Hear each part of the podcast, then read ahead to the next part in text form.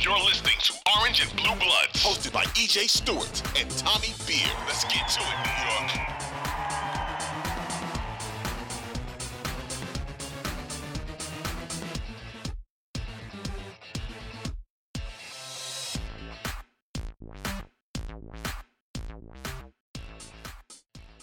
where would you assess kind of where the Knicks are as you kind of hit the, the kind of pseudo quarter point of the season? And where do you think they can go this season moving forward? Yeah, I think they're probably right around where I thought they'd be. You know, a Mm. painfully mediocre team, 12 and 13, a game under 500. You know, maybe they'll get a game above 500, then they'll lose three in a row, then they'll win two in a row. Um, Then they'll, you know, Knick fans will lose faith. Then they'll, they'll, you know, register back-to-back wins against the Mavs and the Hawks at home, um, and they'll, they'll get sucked right back in. Yeah. Um, So, you know, listen, there's reasons to be pessimistic. There's also reasons to be optimistic two years ago, the the the season the Knicks um, captured home court advantage in the first court, finished as the four seed. They were 11 and 13 through 24 games, and that's the Knicks were 11 and 13 coming into last night. Um, can they turn it around? I, I, I it would be a be uh, uh, uh, I'd be beyond shocked if they got up to fourth seed. Um, Yeah. Um, but could they be a six seed? It's not out of the question. I think it's more likely they stay in that 11 to 12 range. They fight for the play-in spot, you know, just outside the play-in picture, maybe up to the ninth seed at one point before falling back. Um, you know, some of the teams have exceeded expectations, like the Pacers. You assume you assume they'll drop down as they um, kind of focus on tanking for Mbayana. But um, with Halliburton, he's so good that at this point, um, uh, which I know stings Knicks fans who was drafted Yeah. after Obi. Um, but uh, you know, the, the the Bulls have struggled. Will they get better? Nets have struggled. They're kind of in that picture. You assume that you know with uh, you know some of the, the headaches behind them.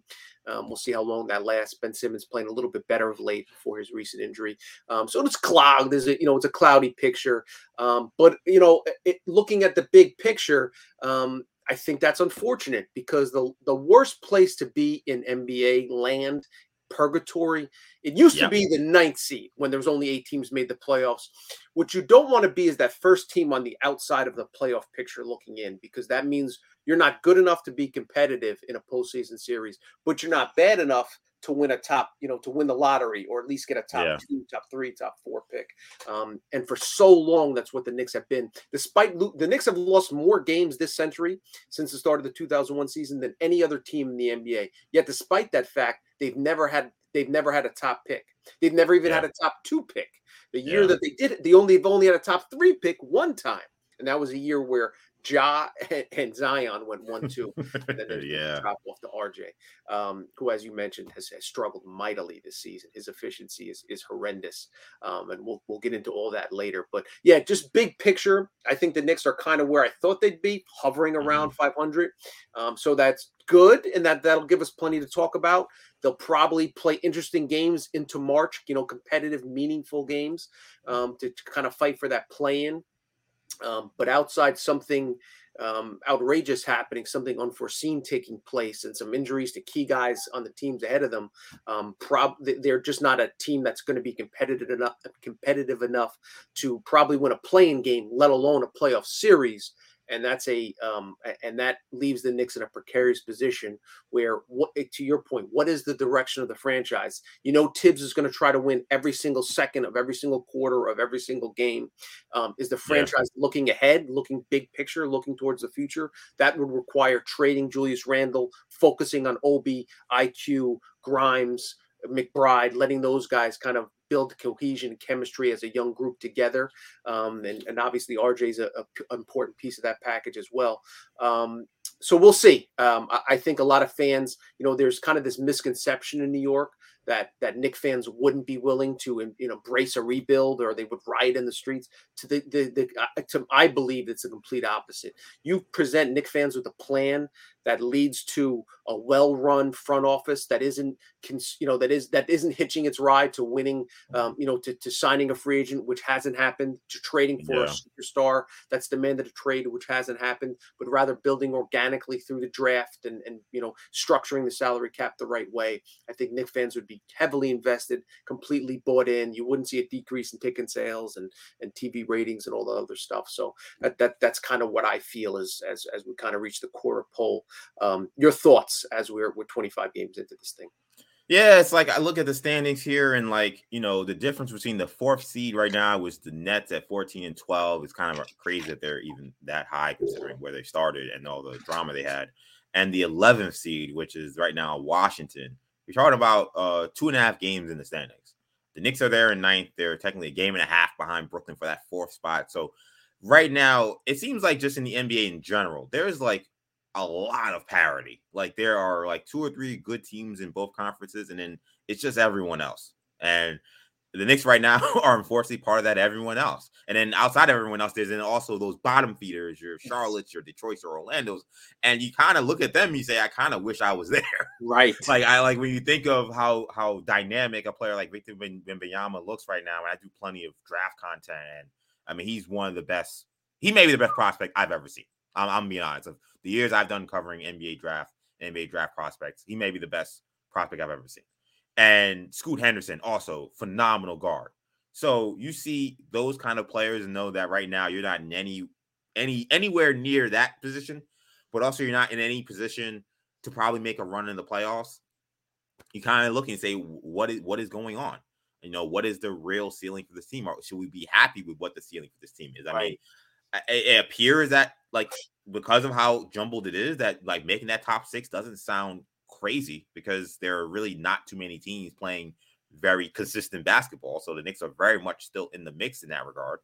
Right now, they're in the mix technically still be up there to four if they really could turn this around. But you just know at certain at a certain point, the you know the haves and the have-nots are going to start to separate themselves. Usually, it happens a little earlier than than like what we a little earlier than what we're seeing today. But that'll probably happen around New Year's. We'll start to see these teams separate, and I would be very surprised if the Knicks are on that top end uh, of the top, definitely five, because uh, I think the top four teams are all better than Knicks for sure. And then you say, will Toronto and Philly figure themselves out at some point? You would think. Will Miami figure themselves out at some point? You would think. So that's like seven teams already. So now you're you're fully stacked right into that play-in situation, and even if you lose the play-in, your chances of getting one of those top guys in the lottery is extremely low. So it's kind of a, a disheartening feeling because I think there was hope that this team could be a little more promising. I think there was hope that even if this season didn't turn out to be like the one they had in 2021, that they would play a brand of basketball that would be still like entertaining and like you could take pride in the team enough to where okay, even if they are the seventh seed, you could take pride in the season that they had. Like I, I can't take pride in what I've seen from them this year. Now they they won the last two games. The last two games they played really well, but just overall as a totality, say, oh, has this been a fun, plucky, competitive team that you can get behind, even though you know they can't win a championship? No, not at all. Uh, this team folds whenever there's uh, any kind of adversity. Anytime a team hits a couple of threes, they seem to kind of just let go of the rope. This has not a, been a fun team to root for. So when you look into like what this season potentially be, if they do get that play-in spot, it just hasn't been that enjoyable of a watch. It's been enjoyable to watch Jalen Brunson play point, but outside of that, I don't know really what I don't know really what you're rooting for with this team. I know I know you root for them to win as many games as you can, but it just seems like a futile proposition. One, given where the roster is, and two, where they are in terms of the belief in the coaching staff. Like I, I just don't see Tom Thibodeau turn this thing around. Like I'm surprised that we're recording this podcast and he's still the coach. Like last week, I would have. I I said it when I left work. I was like, if he's still the coach tomorrow, I'm gonna lose my mind. And somehow, it's a week later, he's still the coach. So I, I think a coaching change could still happen at some point. So it, it doesn't necessarily inspire great belief, but you hope that maybe if RJ starts to pick it up, if uh if Brunson continues to play at a high level, maybe they get in one of those play-in spots. That seems to be the ceiling for me. I think Grimes is the key. If they're going to exceed expectations this season, um, I think Grimes emerging as the best two way player on the team is what's going to do it. You know, he's going to average, yeah. you know, and, and I think, in many, yeah, in I many ways, last night was like the last night was like a, a, like what the season could be. It was the blueprint for if things right. go well, this, this is what it'll look like type of yeah. thing. Because um, he has that kind of skill set. He has that upside. Um, I'm I'm a huge Grimes guy. Um, I think he's an insanely talented. Um, you know, it, it, competes on both ends. You know, if you look at the the the the, the offensive focal points the Knicks have played the last few games since Grimes, you know, since Grimes has kind of shaken off the rust and and and, develop, and established himself as a starter. Trae Young put the clamps on him last night. Um, did a great job on Jrue Holiday recently. Um, you know, did a great job on Luka Doncic, even though you know Luka's going to get his numbers. Um, Grimes really made him work for his points. Uh, that's all you can ask for a superstar like that.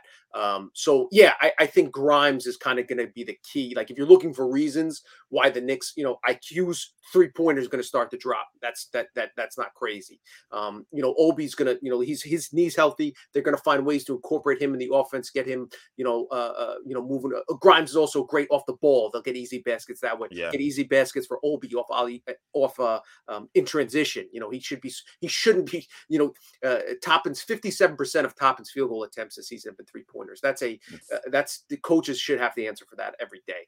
Um, but yes, so there's reasons to believe that they can win games consistently. But again, this is coming off two two straight wins when they've actually played defense. They need to play defense for more than two games in a row. Um, two good wins against the Hawks and the Mavs. Will they follow it up with a dud in Charlotte? That you know, given the way the season's gone up and down, we probably would expect that. Let's see them string together some solid wins, um, beat the teams they're supposed to beat, which they've done this season, um, and then and then we'll have you know they'll, they'll give the fans a little juice. and We'll, see how that plays.